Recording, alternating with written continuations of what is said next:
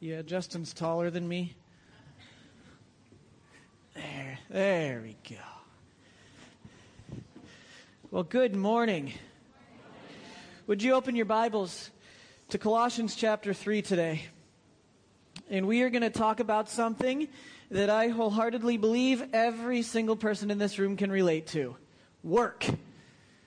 Whether we like it or not, we all work in one sense or another. If you're a teenager or a student, you're still working uh, to perform according to that which your facilitator or teacher has expected you. Uh, you say, Well, I'm a stay at home parent. Well, you are working very hard, harder than just about everybody else, to raise that child or those children in a manner that's pleasing God. If you have a normal, stereotypical job, hopefully you're working with the right perspective in mind. And t- today we're going to look at it, and we're going to look at a passage that sometimes can be a little confusing. Uh, but we need to remember the context of who Paul is writing to. He's writing to the church and the surrounding areas of the churches in Colossae. And first, he's been talking about the idea of what's it like to follow God in the home and in every area of life. So he's talked about wives and husbands and parents and children and all of these wonderful things that are just basic foundations for how we walk through life. And then he gets to something that's very interesting, and that's where we find ourselves this morning. Colossians chapter 3, starting with verse 22. You're not going to be real comfortable with the first word, and that's okay. Give us a few minutes. We'll flesh it out. And I believe that you'll find there's a lot to be learned from what Paul had to say when we understand the context with which he was writing.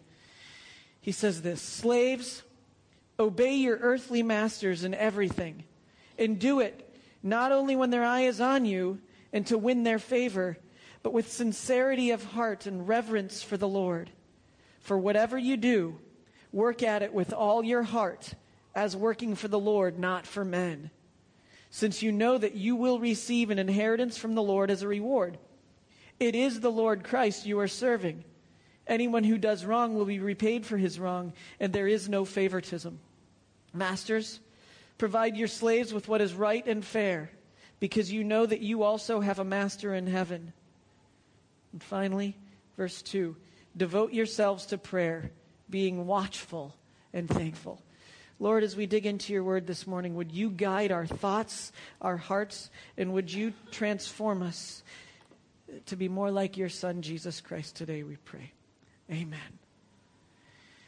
Well, work is certainly something we're familiar with. Uh, whether we're comfortable with it or not, most of us have it. The New York Times earlier this year and over the past few years did a survey, uh, tried to go across all of America and all over the world to find out why people hate going to work.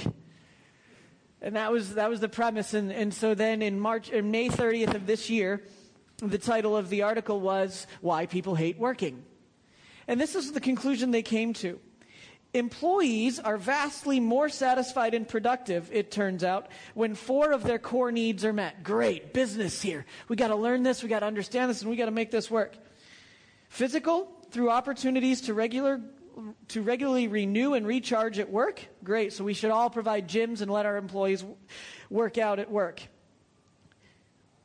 Number two, emotional, by feeling valued and appreciated for their contributions. You did a good job today. Well done.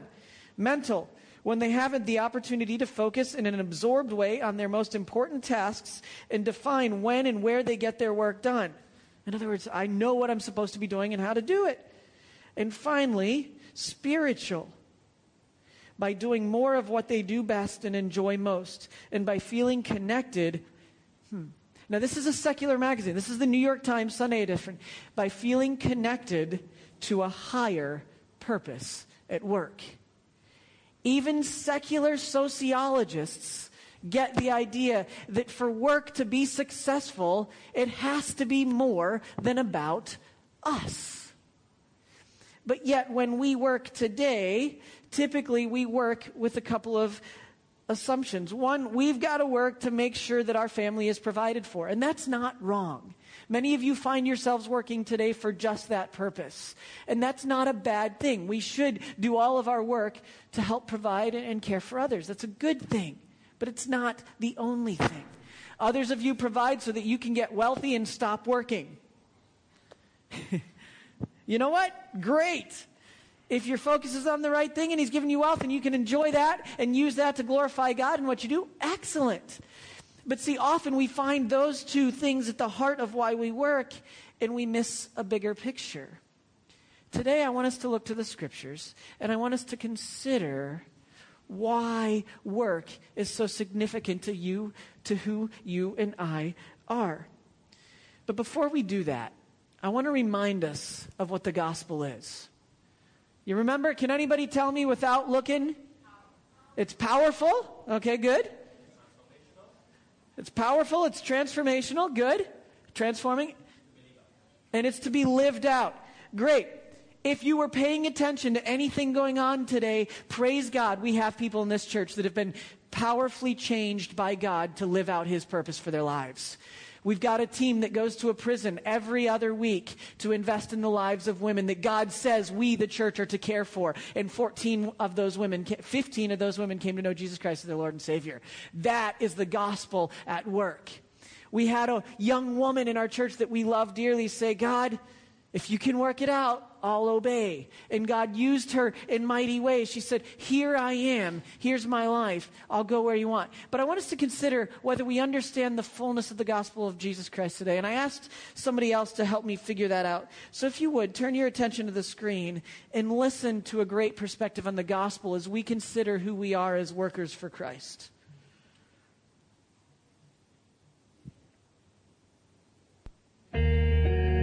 The gospel is that there is this infinite, almighty, all-knowing, all-powerful creator God that created all things for his glory. And you and I have belittled that, belittled his name, belittled his glory, Every one of us have at one time or another, or actually currently, believe that our way is better than God's. We fail to acknowledge, give him glory for the gifts he's given us. We question his rule and his authority, while at the same time doing that with the brain he gave us and holds together, and the lungs and the air that he gave us to breathe with.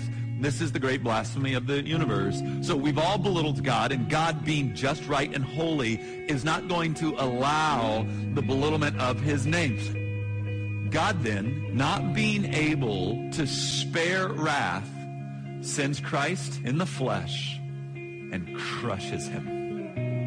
And in so doing, pours out his wrath against the children of God onto the Son, killing him. Then God raises him from the dead. And that same power that raised Christ from the dead is now at work in those who would believe. This is the gospel. That you and I have right standing before God, not by our efforts, not by our works, not by our skill, not by whether or not we cuss or don't cuss, drink or don't drink, watch this, don't watch this, do this, don't do that, justified before God by the cross of Christ alone. Your lust, you're not going to be able to fix it. Your bitterness, you're not going to be able to fix it. Your rage, anger, those deviances that have been following you around, you don't possess the power of life and death. You can't resurrect anything. Christ can. That's the good news. Why we don't celebrate us. That's why we continually celebrate Him. Boast in the cross and the cross alone, the same power that is at work in raising Christ from the dead is at work in me and work in all who believe. This is the gospel.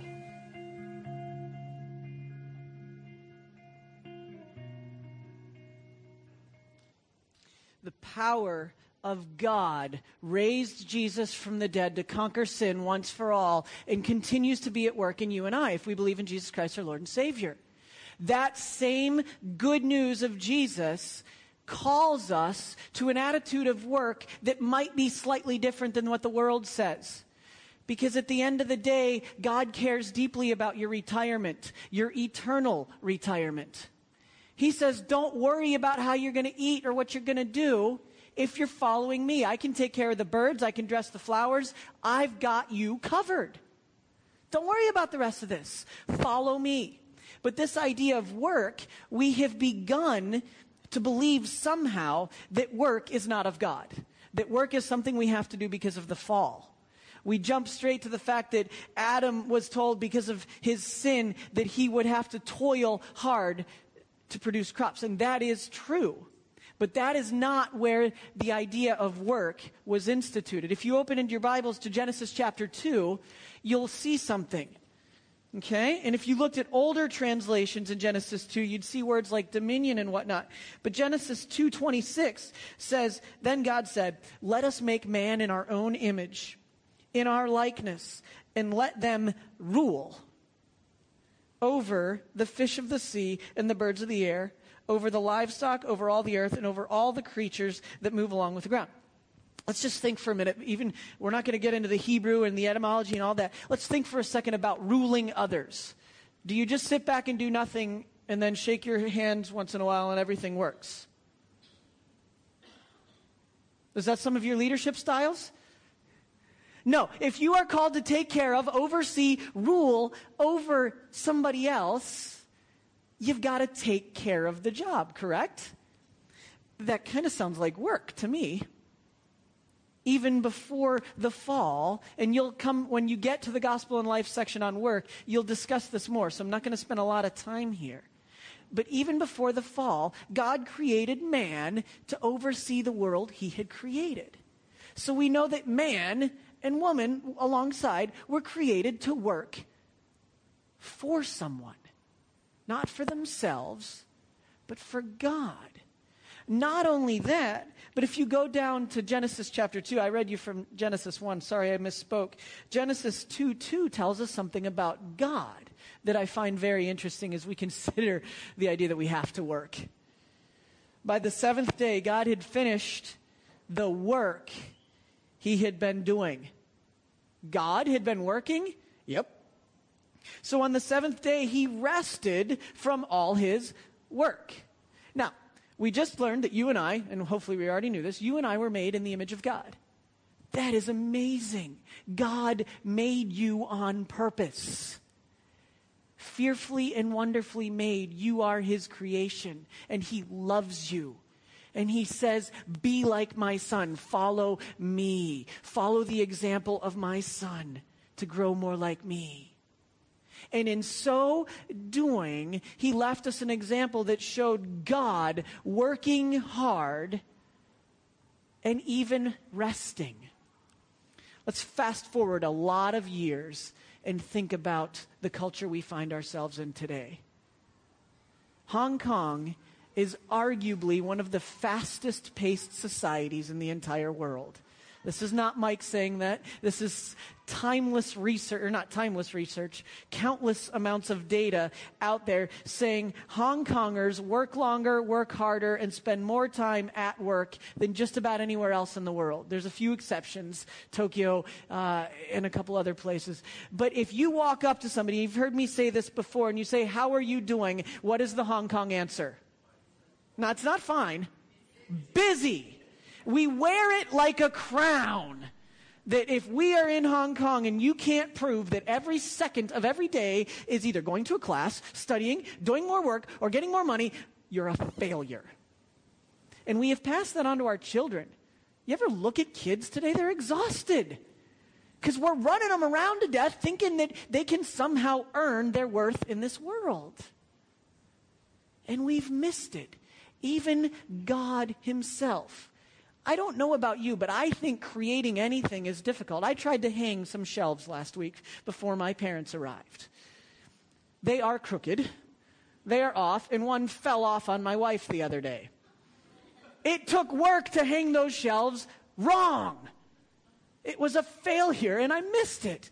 Yet God, in His infinite perfection and goodness, created the very world we live in.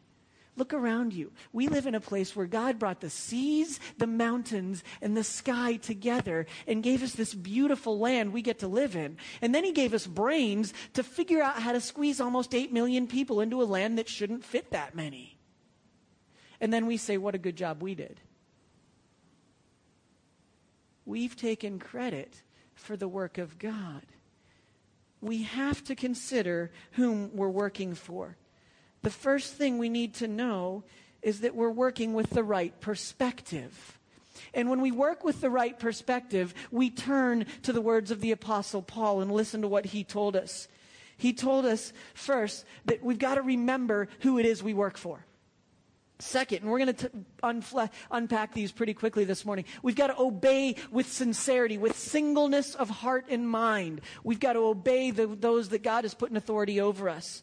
Third, we've got to, as we talked about last week, God is a God of justice. And that goes both ways. Not only does his wrath have to be poured out on sin, which was done through the finished work of Jesus Christ, but he cares and he calls his people to take care of the oppressed, the beaten down, the beaten up, the prisoners, the aliens, the least of these. He says to treat others with fairness and justice, the same two words we looked at last week.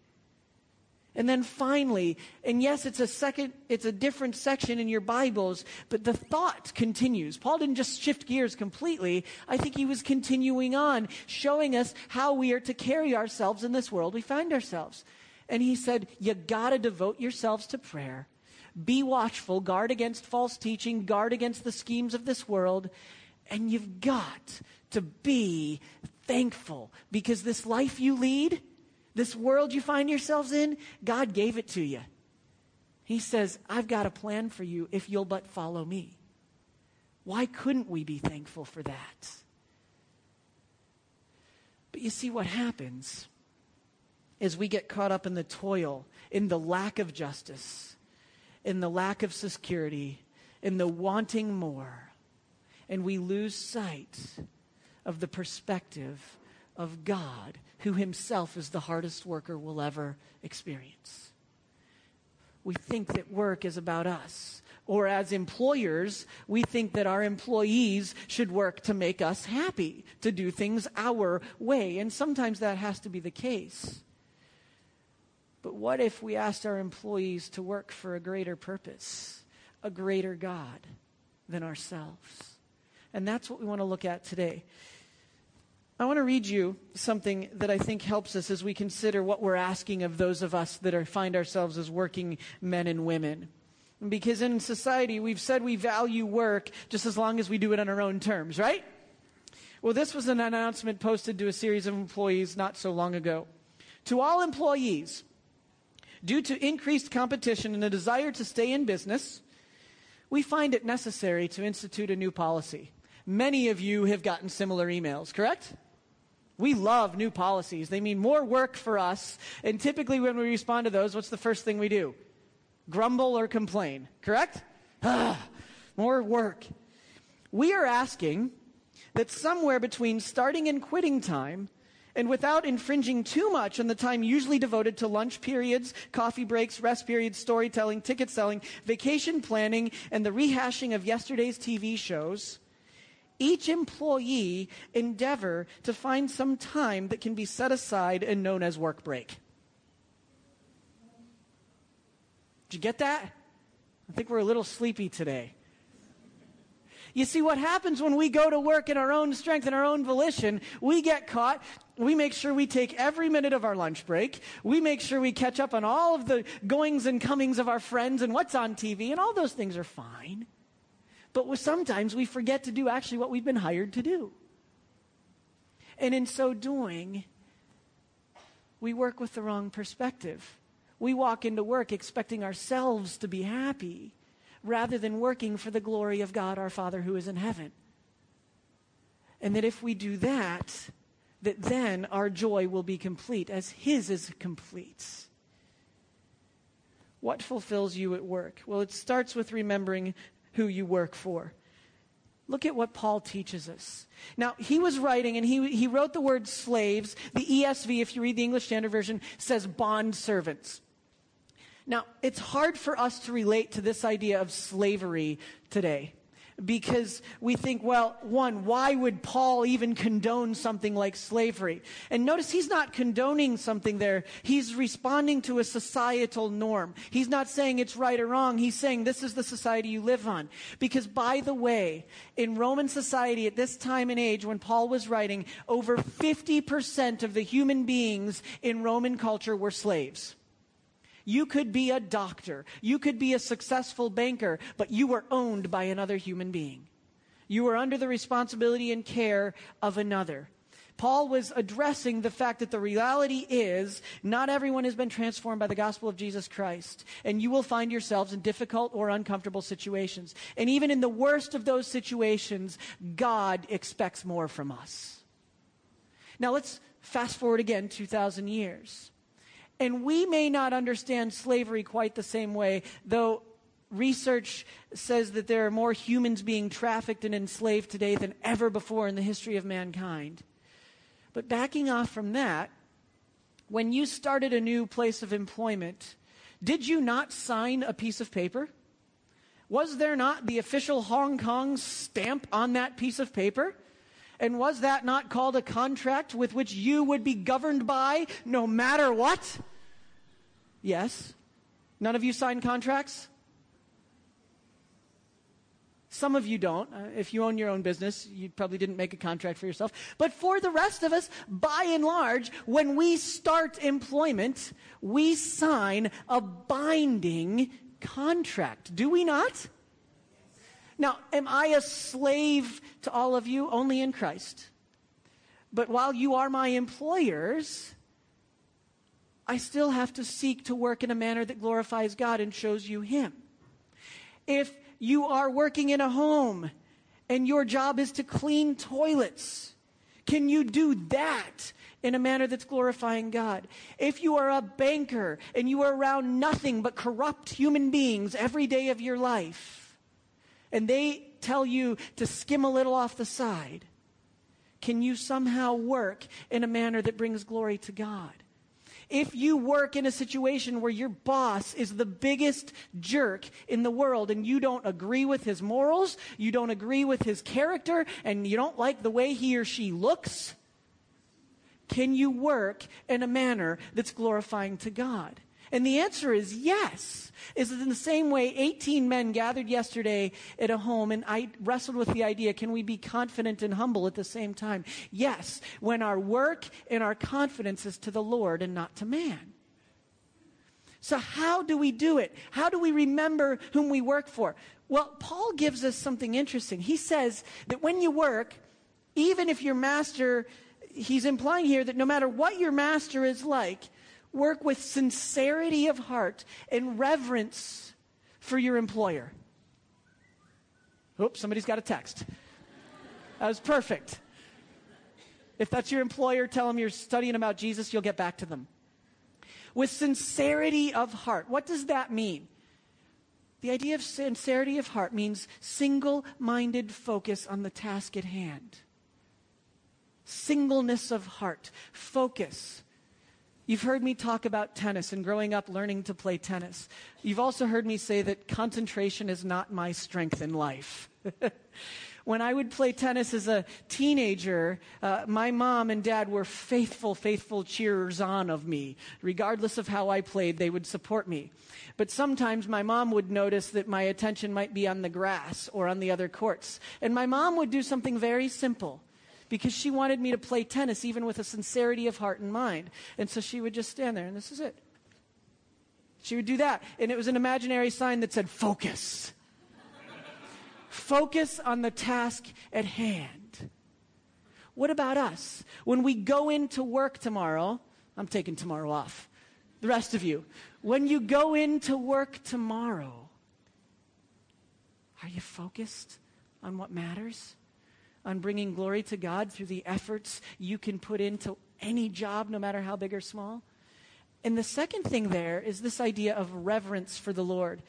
We've over time kind of scaled down what it means to understand the fear of the Lord. And I would love to preach a whole sermon on that, but I don't have time today. But I want you to understand phobeo, the Greek word used here for that you work with sincerity and reverence for God, fear of the Lord.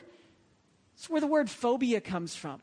Well, so you're telling me, Mike, that I should be afraid of God and my earthly master, whomever I'm working for?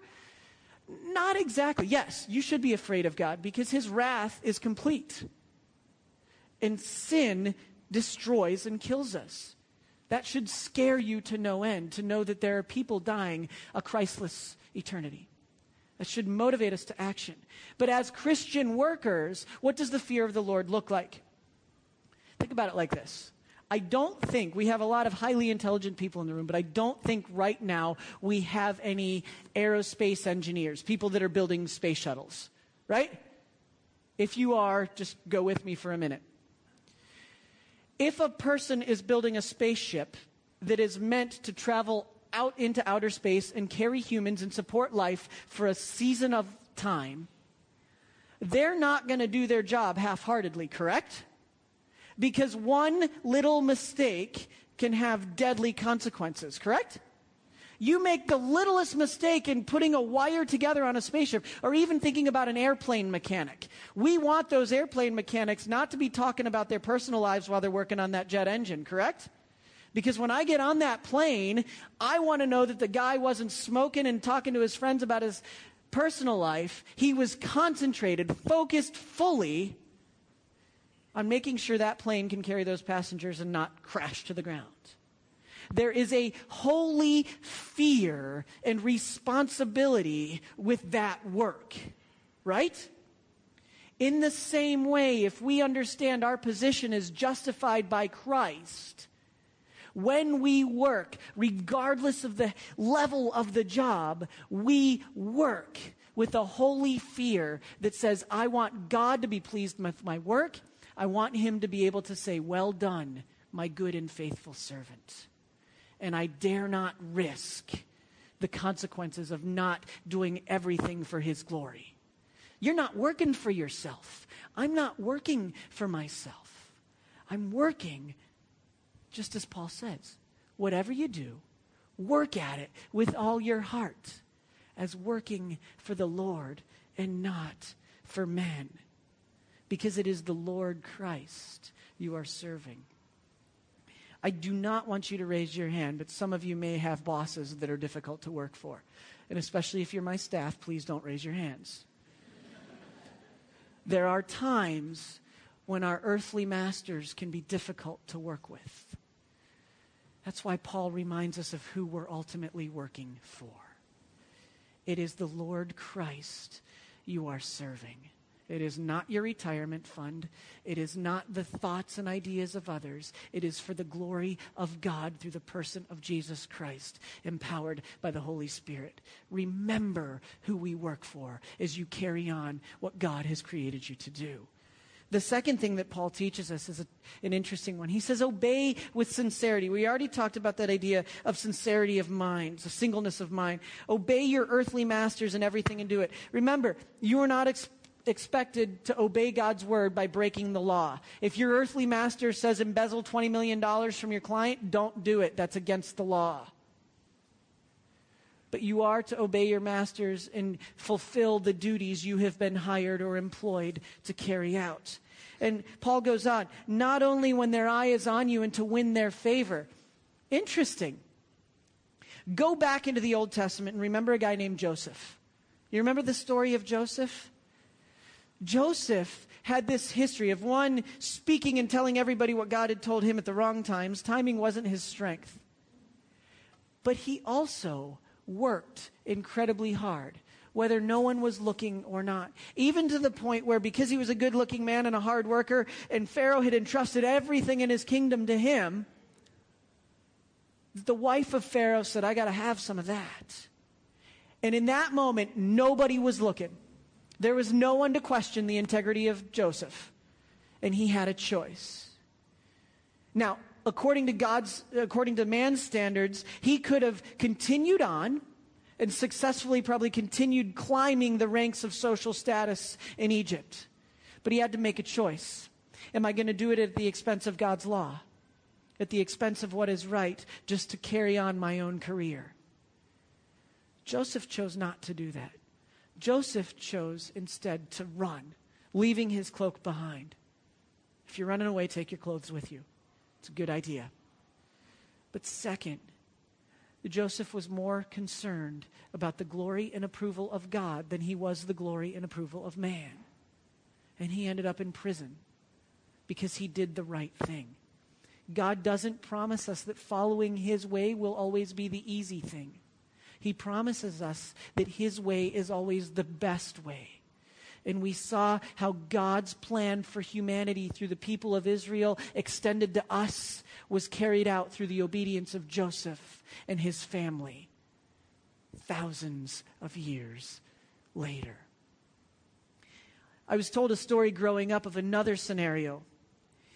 In about 1977, a man worked for Rockwell, uh, the Rockwell Company. They made kitchen fixings and whatnot. I don't know. I don't. The company's not around anymore. But at the time, they were quite successful, and this man was an accountant for them. And his goal was, by the time he hit 40, to be a millionaire, and he was on pace to do just that. But God got a hold of his life.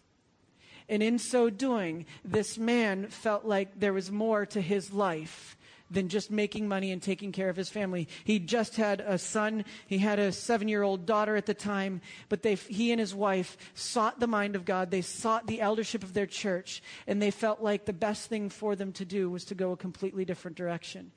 You see, because they had given God a blank check with their lives and said, We will do what you want us to do. And so in 1979, they moved the family from where they were all the way down to a Bible college so that the man could study what it meant to be involved in full time ministry as a pastor. 35 years later, that man is still involved in pastoral ministry. Not only that, but he set a legacy for others to follow, including his son. Because my dad said yes to the Lord. He said, I will go where you tell me, Lord, with no money, into a very difficult first church circumstance. And he obeyed God and said, I'll go where you take me. So that when Hong Kong called me and said, We think you should come, you mean sell everything and move across the world? Yes. It wasn't a big risk because I had seen it done in the legacy of my parents, and I could follow the example set before me to go where God was leading. We obey with sincerity and singleness of mind and fear of the Lord, not wanting to do anything but follow His way. Talk to my mom and dad after church. Get to know them. They're amazing people. But his concern as a parent, as a husband, and as a disciple of Jesus Christ was more on the favor of God than the favor of man. Is ours? Or are you more concerned about other things? Will we obey with sincerity the path the Lord has taken for us? Then, interestingly, Paul shifts gears. He gives a few more verses about remembering to do what is right, always doing what is right. And I've touched on that, and I've given you the illustration. You know what we should do. You make the right choice, and you follow God. How do we do that? We trust that He will guide us in those times. And then he flips it and he talks to employers, he talks to masters. And he says, Masters, and it's interesting that he uses the same words that are consistently throughout scriptures. Treat your slaves, your bondservants, your employees fairly and justly. What did Micah teach us last week? Micah taught us that we ought to live what we ought to seek justice, love mercy, and walk humbly with our God. Same root words are used here by Paul telling masters what they should do as they lead others. You should treat others with fairness and justice. Masters, provide your slaves with what is right and fair because you know that you also have a master in heaven. This meant beyond just paying them. It's true here that often in all circles of life, people choose not to pay their employees because they would rather spend their money elsewhere. That's a horrible thing. And it's not only disobedient and illegal, it's disobedient to what God has called us. If we bring others into our employ, we got to take care of them. God has given us an opportunity to shepherd them physically, one of those core needs that the New York Times and Abraham Maslow discovered are important. But he also tells us that we've got to treat them with fairness and with justice, with what is right. And sometimes that means us as employers might have to make sacrifices to do what is the right thing. And many of you have done just that.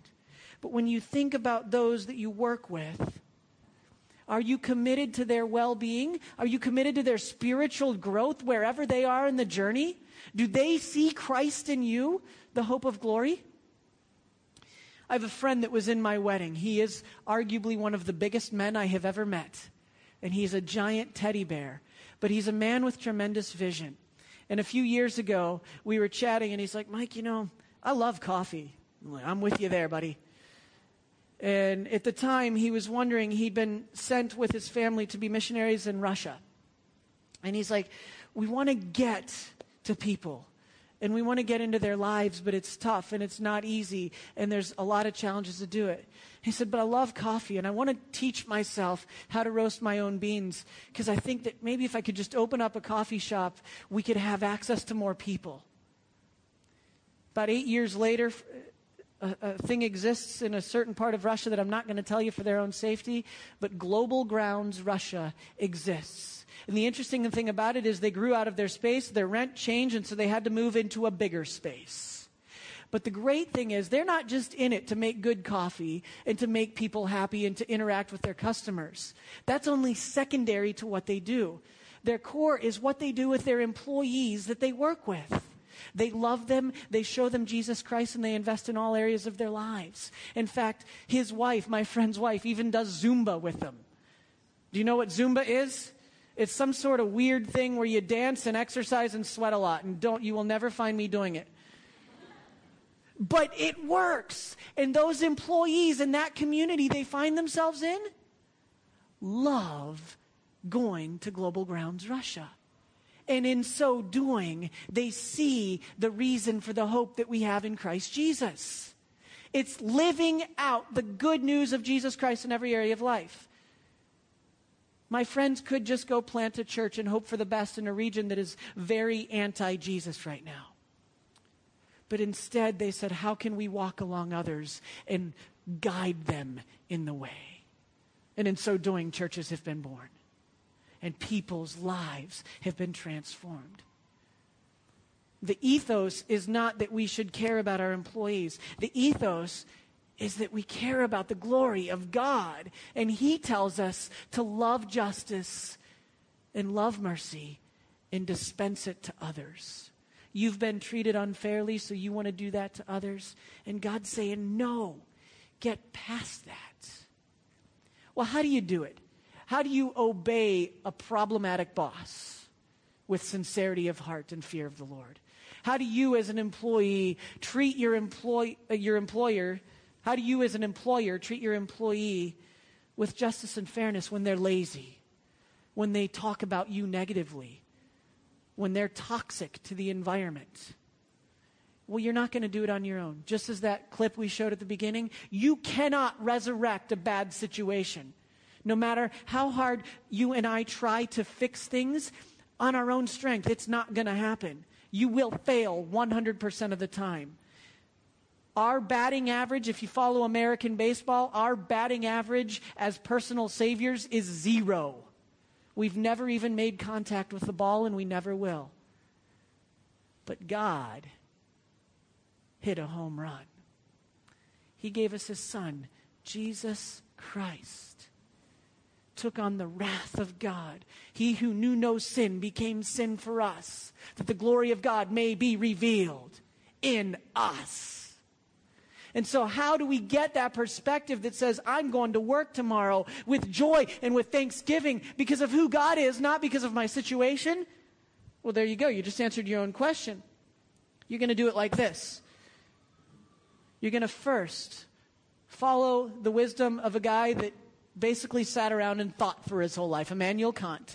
And he says, always recognize that human individuals are ends and do not use them as a means to an end. Tomorrow, when you go into work, you don't look at that person you work with as a person that can help you get the job done.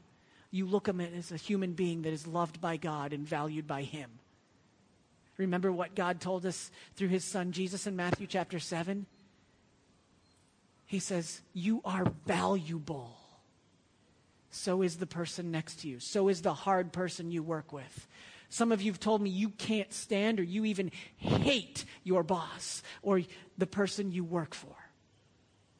What if you looked at them with the eyes of Jesus that says, I will love them because Christ first loved me and God hates sin and I'm a sinner? And if I think about that, the logical conclusion is that God would have to hate me outside of the work of Jesus Christ in my life. You with me? What if we looked at it like that? I bet you your workplace would be a different environment, not because your boss changed, but because your heart changed. Then there's one more thing we can do to help guide us in this journey, and it's pretty simple. We're going to skip that one for today. And we're going to do this. You see, Paul continued on his thought. And he said, if you want to have the right perspective, you're not going to do it in your own strength. Some of us look at our, look around and say, yes, I'm going to work hard today and I'm going to do it all. And I, I, I, I, I. and you know what? God expects you to work hard. God expects you to do that job to the best of your ability. But he wants to be the one to give you the strength to do it. He invites you to be empowered by Him through the work of the Holy Spirit in your life. And how do we get to that place? We devote ourselves to prayer. Some days you go into work and you just have to say, God, help me. I need you today. And not only that, but we watch for things that can trip us up. God, open my eyes to things that will point me away from you and point others away from you and help me be an agent of change in those situations. And third, be thankful that God has seen fit to look after you no matter your circumstance. God has given you a family right here at AIC that wants to love you and walk with you in the journey. God has given you people in your lives that care for you. God, for many of you, has employed you. It might not be the dream job, but you can work, you can study, and you can do it for His glory. And sometimes, maybe instead of thinking about what we deserve, we should think about what He's done for us and what it cost Him. And if we think about that just for a second, I bet you going into work tomorrow gets a whole lot easier.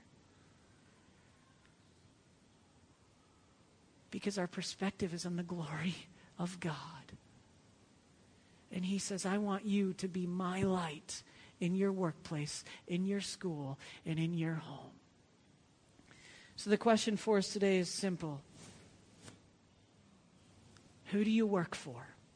When you go into your office, when you go into your home, when you go into your place of work, even if it's volunteer, whom do you work for?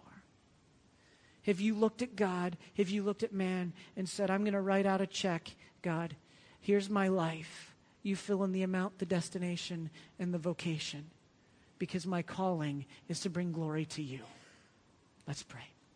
Lord, I pray that our lives would be a blank check before you that we would glorify you in our work, that we would be fulfilled not because of our own efforts, but because we know we are working for you and for your glory. We love you, Lord. In your name I pray. Amen.